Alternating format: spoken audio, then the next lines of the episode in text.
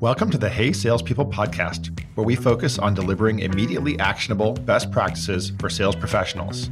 I'm your host, Jeremy Donovan from SalesLoft.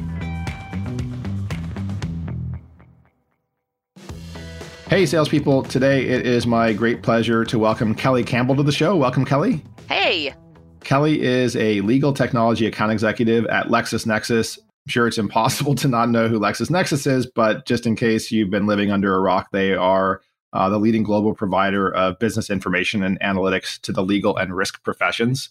Uh, we are not going to talk about the legal and risk professions.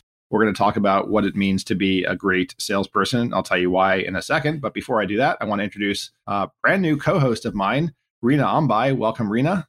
Awesome. Thank you, Jeremy. Thanks for having me. Rena, uh, you haven't heard from her on the show before, but she's one of my favorite fellow SalesLoft folks because she's super knowledgeable and uh, ends up training the vast majority of our people since she's one of the leaders of our of our sales enablement team. So we are talking to Kelly today because I've been asking around sales leaders, CROs, who their top account executives are, and I was pointed in Kelly's direction, and she has their equivalent of President's Club or Winner's Circle, the Circle of Excellence there at LexisNexis. Basically, every year she's been there. So we're going to talk to her about what it means to be a great account executive. Before we do that, I always give guests a choice of what question they want to be asked at the beginning. And when I said, What was the first thing you sold as a kid? She's like, Nope, stop. That's it right there. We're going to start with that one. So, Kelly, what is what is the first thing you remember selling when you were a kid? So, the thing that I probably look back at when I reflect at where did I truly get my start in sales you know, I did the fundraisers in elementary school singing like chocolate bars and things like that. But where I can really pinpoint how I should have known I had a future in sales was when I was in high school, I was playing volleyball for a club traveling volleyball team.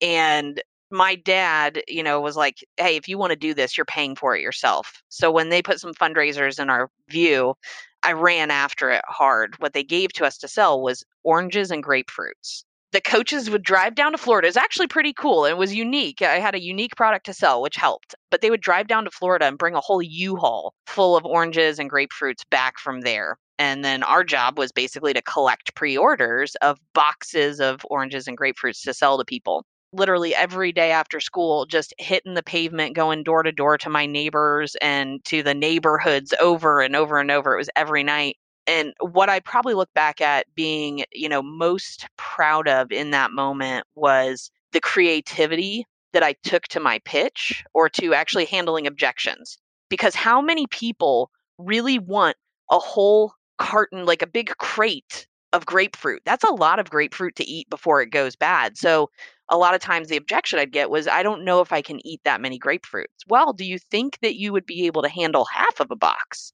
And they'd say, Yeah, I probably could do that. And I said, Well, why don't we put you down for half? I'm sure we can find someone else that'll cover the other half of it. So I ended up selling a lot of half boxes. And I knew that at the end of it, even if I couldn't resell that other half, I would only be stuck paying for half of a box that was left over that my family would eat looking back as I started to interview, uh, you know, with sales companies and didn't have a whole lot to put on my resume, that was one of my favorite stories to be able to tell. Rena, did you ever do the door to door thing? I did a little bit. My first uh, sales job was selling Sally Foster wrapping paper. I will say probably the biggest uh, life lesson I learned was the power of resellers because I got my parents involved and my sister involved and had them sell on my behalf to where they worked. That's awesome. I love that. I did not know that story. Like let's let's transition into the into the kind of the core of the of the matter here, which is uh, I'm after trying to understand how is it that people end up being President's Club winner circle, you know, even once, let alone year after year. But be, before we, I ask you about you, I'd love to hear how you got here. So either, you know, at LexisNexis or your prior employer, I'm curious if there was, you know, anyone that you looked at as like, this was the top seller and I'm going to try to fake it till I make it by cloning what they're doing. I mean, that has generally always been my approach. I, you know, I, you always hear that the best salespeople are great thieves. So no matter what I've done, I've just tried to find who's the best at what they do and then just soak in everything it is that they do and exactly the words they use and how they do it. My first person that I really got to emulate that with was a guy, Bob. He was actually my boss at the company I was at before I was at Lexis So he was really pivotal in my early sales development at really my first real job where I started to find success in sales. Taught me just about everything that I know. Well, then he left and, and went over to Lexis. And about a year or so later, I followed. We were on the same team. And so I lived in his cube. Everything that Bob did, I was there watching him, writing it down, practicing it to myself. You know, he was absolutely fundamental, you know, being able to get onboarded really quickly. Is there any time when you felt broken down by Bob?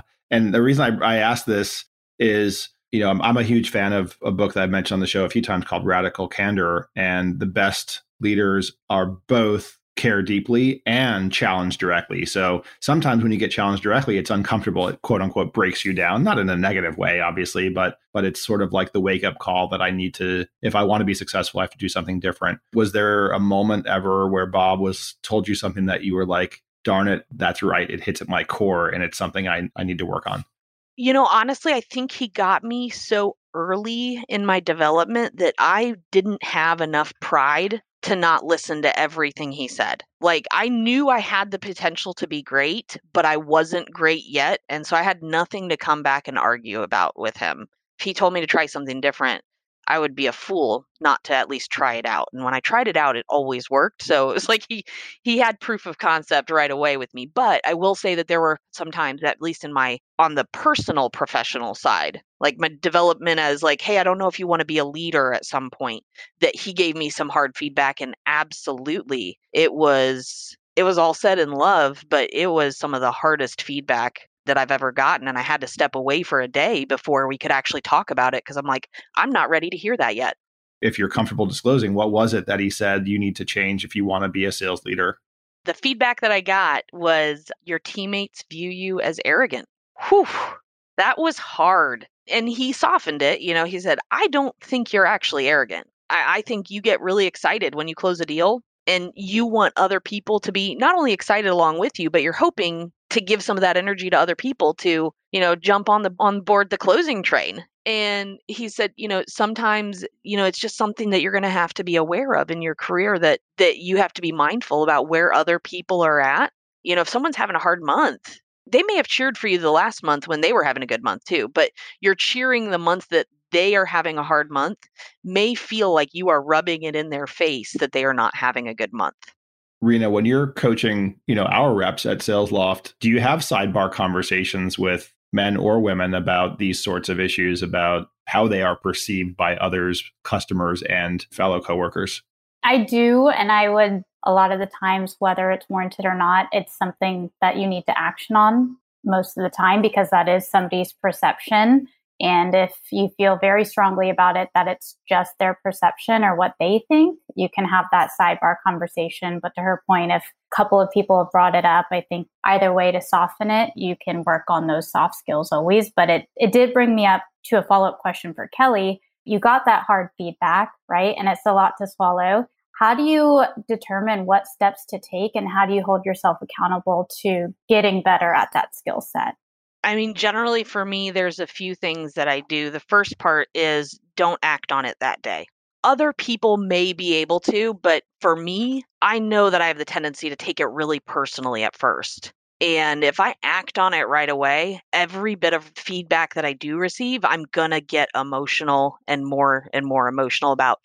And what I really want to do when I get that feedback is not be emotional about it. I want to be able to digest it, break it down, to its different parts, figure out what I agree and disagree with, and figure out a plan of action to move forward from that. So I don't do anything with it that day. The next thing that I do is I try to get some other perspectives. You know, you came into LexisNexis, you were in the top 10, you were in the top three, and then you were number one, number one, number one. So, like, how in the world does somebody do that? What do you think that you do that helps you do that? And then what do you I, am I'm, I'm always asking people what do you not do? Because i think so much of kind of strategy and effectiveness is both what you do and what you don't do. How do you think about being a, a seller?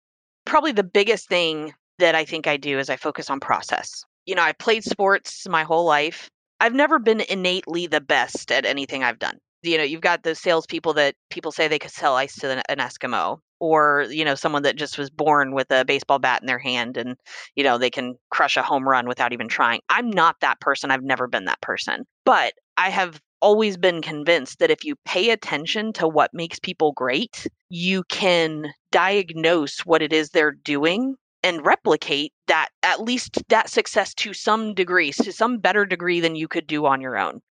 And I think that it really comes down to the small things. You know, you look at the difference between someone that's going to the Olympics and someone that's just playing, you know, high school basketball. They're both going to smoke me on a basketball court.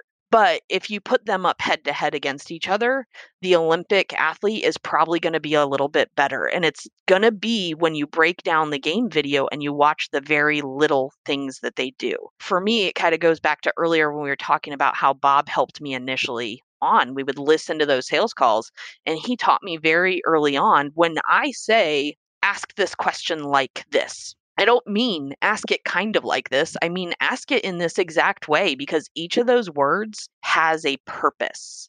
And the tone that you ask it in has a purpose.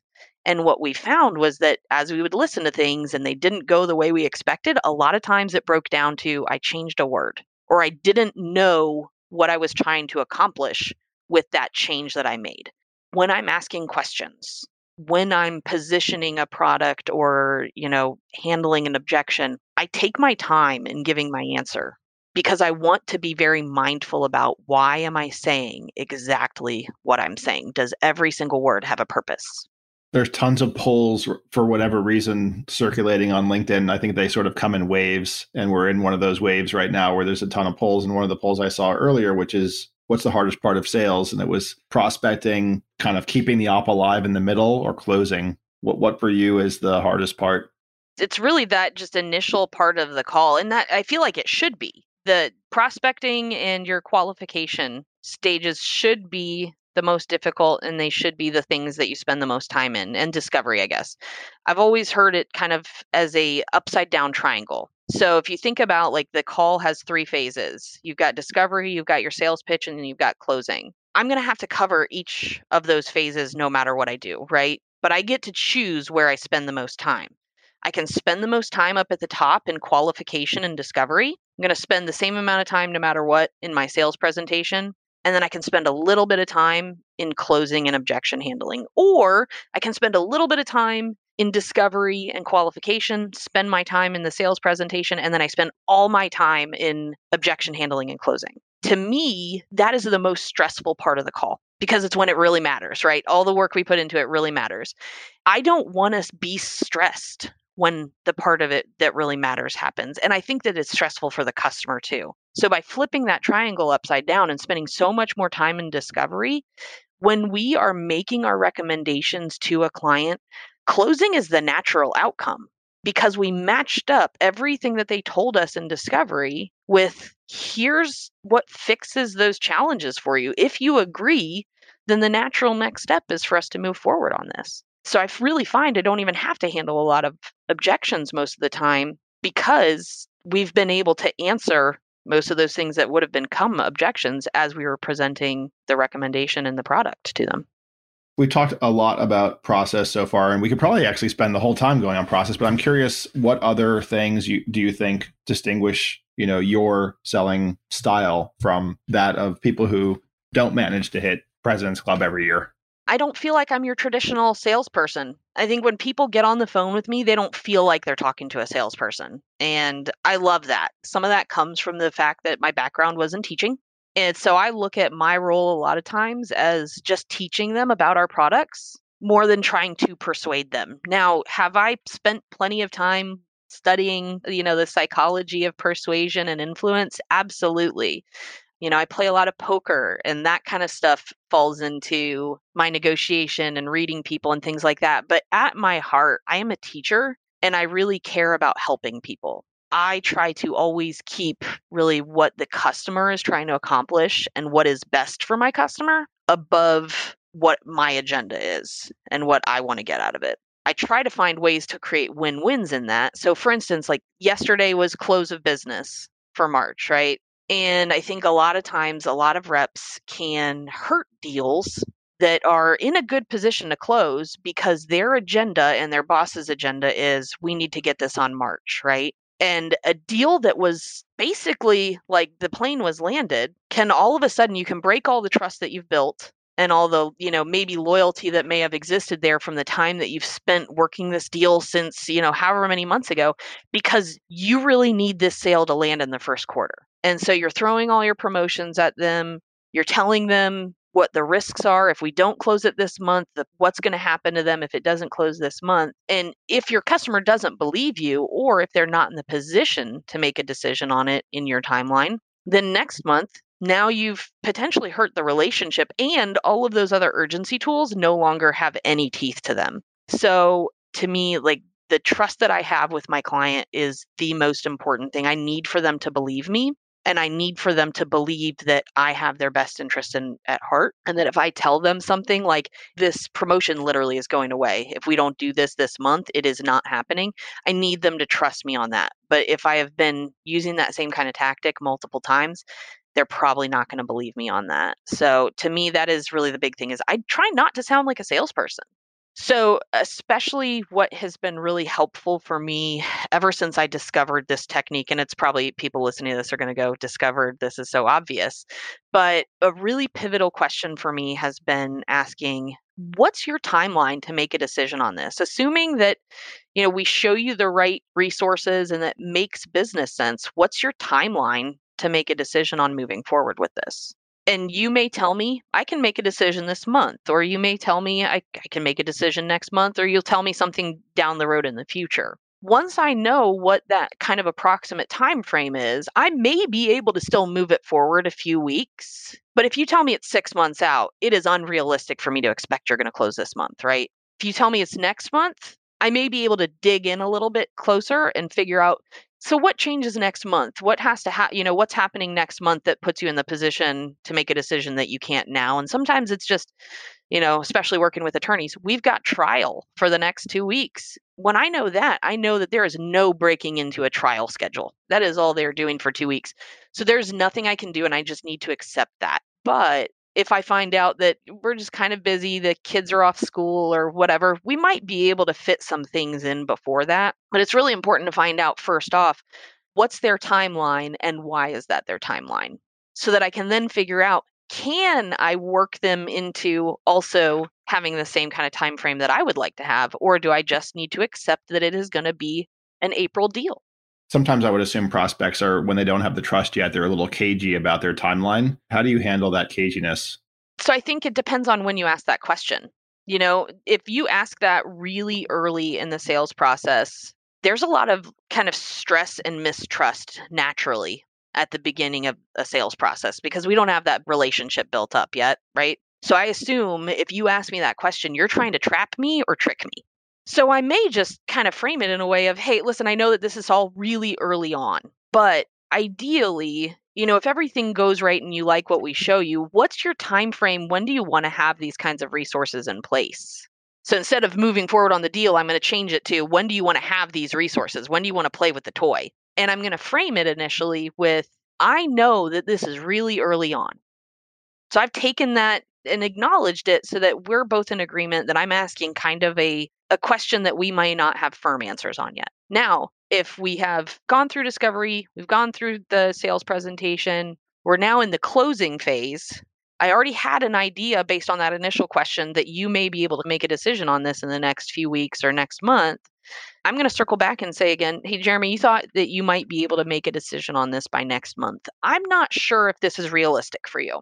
You know, we talked a lot about best practices for being a top rep. As you've looked at people basically, you know, flame out of organizations that you worked with. Like reps, all reps, like they know they should be great at process. They know they should have a decent technical proficiency. They know they should be students of the game, whatever it happens to be. They know they need to be empathetic listeners. What's a common pattern you've seen in reps who don't thrive in the organizations that you've worked in?